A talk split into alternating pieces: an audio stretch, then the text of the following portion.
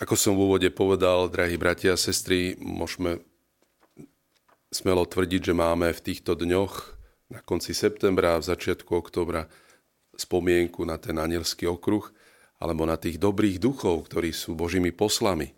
Dneska si teda pripomíname troch archanielov a v oktobri, 2. E, oktobra to budú anieli strážcovia. Keď sa povie slovo aniel, tak predovšetkým sa nám všetkým asi asociuje tá predstava z detstva, kedy aniel strážca chráni deti, ktoré sú v nebezpečenstve, respektíve máme pred sebou postavu, e, ktorá má biely plášť a krídla. Je to všetko samozrejme istá predstavivosť týchto duchov, ktorí sú neviditeľní duchovia. Aniel je ich označenie úradu, ich označenie poslania. Aniel doslova znamená z gréckého angelos posol. Tak je tomu aj v hebrejčine, kde sa hovorí o Malach Adonai, o anielovi pánovom. Je zaujímavé, keď čítame príbehy starého zákona, tak niekedy sa Boh dáva vidieť práve akoby v podobe aniela. Ak môžeme povedať, že v starom zákone to bol král, kňaz a prorok, ktorí boli poslami Boha na zemi, tak anieli boli tými nebeskými poslami. Sú to teda nižší duchovia, o ktorých je reč samozrejme v starom zákone v novom zákone. Ale tu môžeme povedať, že je istý vývoj pohľadu na anielov. Od začiatku nemáme mená týchto anielov. To prichádza pomerne neskoro aj v dejinách spásy starovekého Izraela. Dôležité je pre Izraelitov vedieť, že Boh je jeden. A preto bolo veľmi dôležité túto myšlienku, túto istotu a túto pravdu toho, že Boh je sám jediný Boh podporiť. Pretože iné náboženstva mali mnohobožstvo, politeizmus. A preto o anieloch sa až tak veľa nehovorí v tých skorších vrstvách textov Starého zákona. Keď sa hovorí o zjavení Boha, tak častokrát Boh prehovorí akoby v úlohe aniela. A vtedy môžeme povedať, že akoby Boh je tým anielom, ale až neskôr sa začne, či už v tom žalme, ktorý sme dnes počuli, alebo aj v tom mm, čítaní, ktoré máme v starozákonných neskorších knihách, či už kniha Danielova alebo Tobiášova, hovoriť o anieloch dokonca s konkrétnymi menami. A to je najmä Archaniel Gabriel a Archaniel Michal. Títo dvaja sa spomínajú, čo je veľmi cenné, v pomerne neskorej knihe, knihe Daniel z 2. storočia pred Kristom a majú teda úlohu či už Michal ako ochranca Izraela, a Gabriel ako archaniel alebo aniel konca, ktorý oznámi udalosti, ktoré súvisia s koncom nášho pominuteľného sveta. A preto nie je náhoda, že aj pri zvestovaní Jána Krstiteľa v chráme, keď Boh dáva otcovi e, Jána Krstiteľa Zachariášovi na vedomie, že sa mu narodí syn, tak mu to oznamuje Gabriel. Podobne Lukáš nám hovorí, že Gabriel je ten oznamovateľ, veľkej zvesti, že sa narodí Boží syn, keď prichádza k jednoduchej nazareckej dievčine k Márii.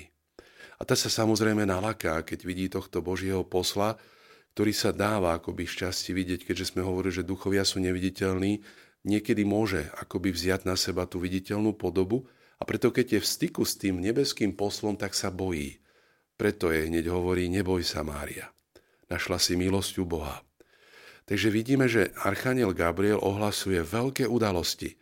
Narodenie predchodcu Ježiša Krista a narodenie Ježiša Krista, ktorý je tým Božím synom a ktorý presahuje dokonca aj týchto nižších Božích duchov anielov, ktorí sú v službe Bohu.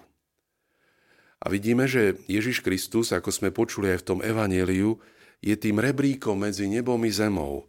On je Boh s ľudskou tvárou, ktorý priniesol akoby to nebo sem na zem a preto hovorí, aj a odkazuje Natanaelovi, že uvidíte otvorené nebo a Božích anielov vystupovať a zostupovať na syna človeka. Je to taký zvláštny, zaujímavý obraz, ktorý odkazuje na patriarchu Jakuba, ktorý videl vo sne rebrík v Beteli, v mieste, kde zastal, prv ako putoval do Mezopotámie, svojmu príbuznému Lábanovi, a tu vidí rebrík, ktorý bol opretý o zem a zároveň o nebo a videl zostupovať a vystupovať anielov. A vtedy povedal, aké je to zvláštne miesto. Je to Boží dom. A Boh mu takto tú asistenciu a tú pomoc práve týmto snom potvrdil. Takže Ježiš akoby asociuje tento svoj výrok alebo odkazuje na tento sen Jakuba, ktorý videl rebrík a zostupovať a vystupovať anielov. Môžeme teda smelo povedať, že Ježiš je tým rebríkom, ktorý spája nebesia so zemou a aj tí Boží poslovia, tí duchovia, ktorých Boh posiela na túto zem, aby konali v prospech ľudia, ale najmä v prospech Ježiša Krista, sú akoby veľmi ľahko schádzajú po Ježišovi Kristovi a on je akoby ten, ktorý je tým mostom, tým prepojením aj pre nich. Ježiš je teda viac, samozrejme, ako anieli.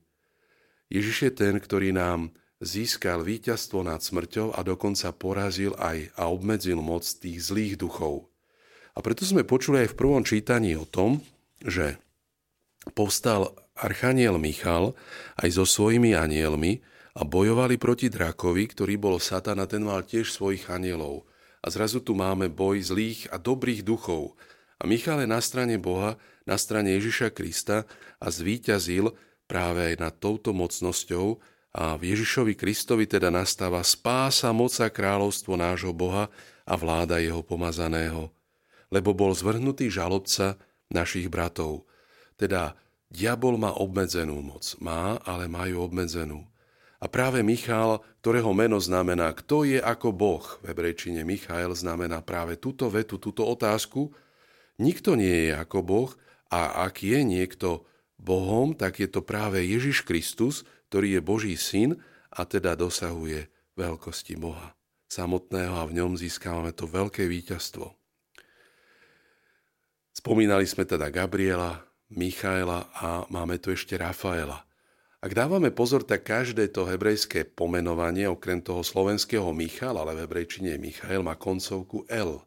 L je Božie meno. El je Boh a teda vidíme, že ich mená sú silne teologické, hovorí sa tomu teoforické, nesú práve toto pomenovanie Boha vo svojom mene. Michael, Gabriel a Rafael. Rafael znamená Boh uzdravuje.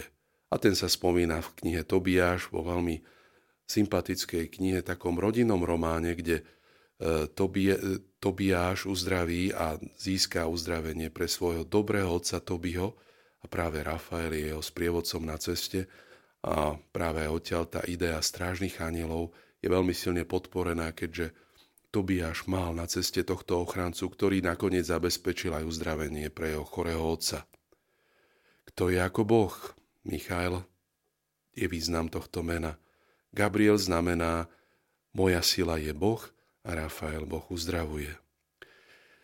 Čo si môžeme z konania týchto božích poslov, ktorých mená teda prichádzajú aj v zjavení starozákonného Izraela pomerne neskoro, čo si môžeme odniesť práve z existencie a poslania týchto anielov. Že oni sú v službe Bohu. Byť pre druhého, to je, myslím, že zmysel aj života a hĺbka nášho života, každého jedného z nás, lebo nie sme tu sami pre seba, chceme tu byť a byť užitočný aj pre druhých, Nechceme si sami užívať, ale chceme umožniť druhým radosť, chceme byť užitoční pre nich, chceme druhým pomáhať. Samozrejme, aby sme mohli pomáhať, musíme čerpať. A tak byť pre druhých je veľká vec. Byť pre Boha je ešte väčšia vec. Pretože slúžiť Bohu a potom druhým ľuďom je to, čo robí Ježiš Kristus. Toto robia mimochodom anieli taktiež. Oni slúžia Bohu. Oni sú pred tvárou Božou oni sú tí neviditeľní Boží duchovia, ktorí sú na strane Boha. To sú tí dobrí duchovia, teda anieli, ktorých si pripomíname a ktorí sú aj pre nás veľkým vzorom, ako aj my máme byť na strane Boha a byť tu aj pre dobro druhých ľudí. Preto bežne ľudia v tom e, už až bežnom jazyku si zvykli označiť dobrých ľudí ako anielov, pretože je to myšlienka, ktorá samozrejme pramení z tohto poslania anielov, ktorí sú na strane a v službe Bohu a ľudí. Prosme pri tejto svetej omši, aby sme boli skutočne služobníkmi Boha a ľudí. Aby sme cítili privilégium z tejto úlohy a teda cítili to ako čest, že môžeme aj my do istej miery slúžiť Bohu a ľuďom a že môžeme aj ľudí privádzať k Bohu. To je veľká vec. Sme teda ľuďmi, ktorí sú na strane Boha. Chceme byť tí následovníci Ježiša Krista, ktorí nezrádzajú Boha a ktorí keď aj padnú a zradia, tak sa snažia rýchlo povstať. Nechceme zostať v tej vzdialenosti alebo oddialení od Boha, ale chceme opäť stáť na strane Boha. Môžeme na záver ukončiť toto naše rozjímanie modlitbou. Pane Ježišu, sme ľuďmi nádeje. Sme tvojimi bratmi a sestrami. Ty si nás, Bože, stvoril a pozývaš nás, aby sme po tomto pozemskom putovaní prišli k Tebe. Ale ešte predtým chceme slúžiť naplno Tebe a byť užitočný aj pre druhých ľudí.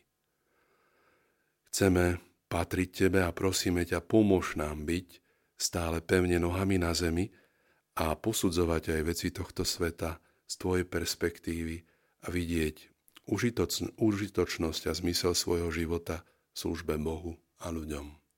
Pochválený buď Ježiš Kristus.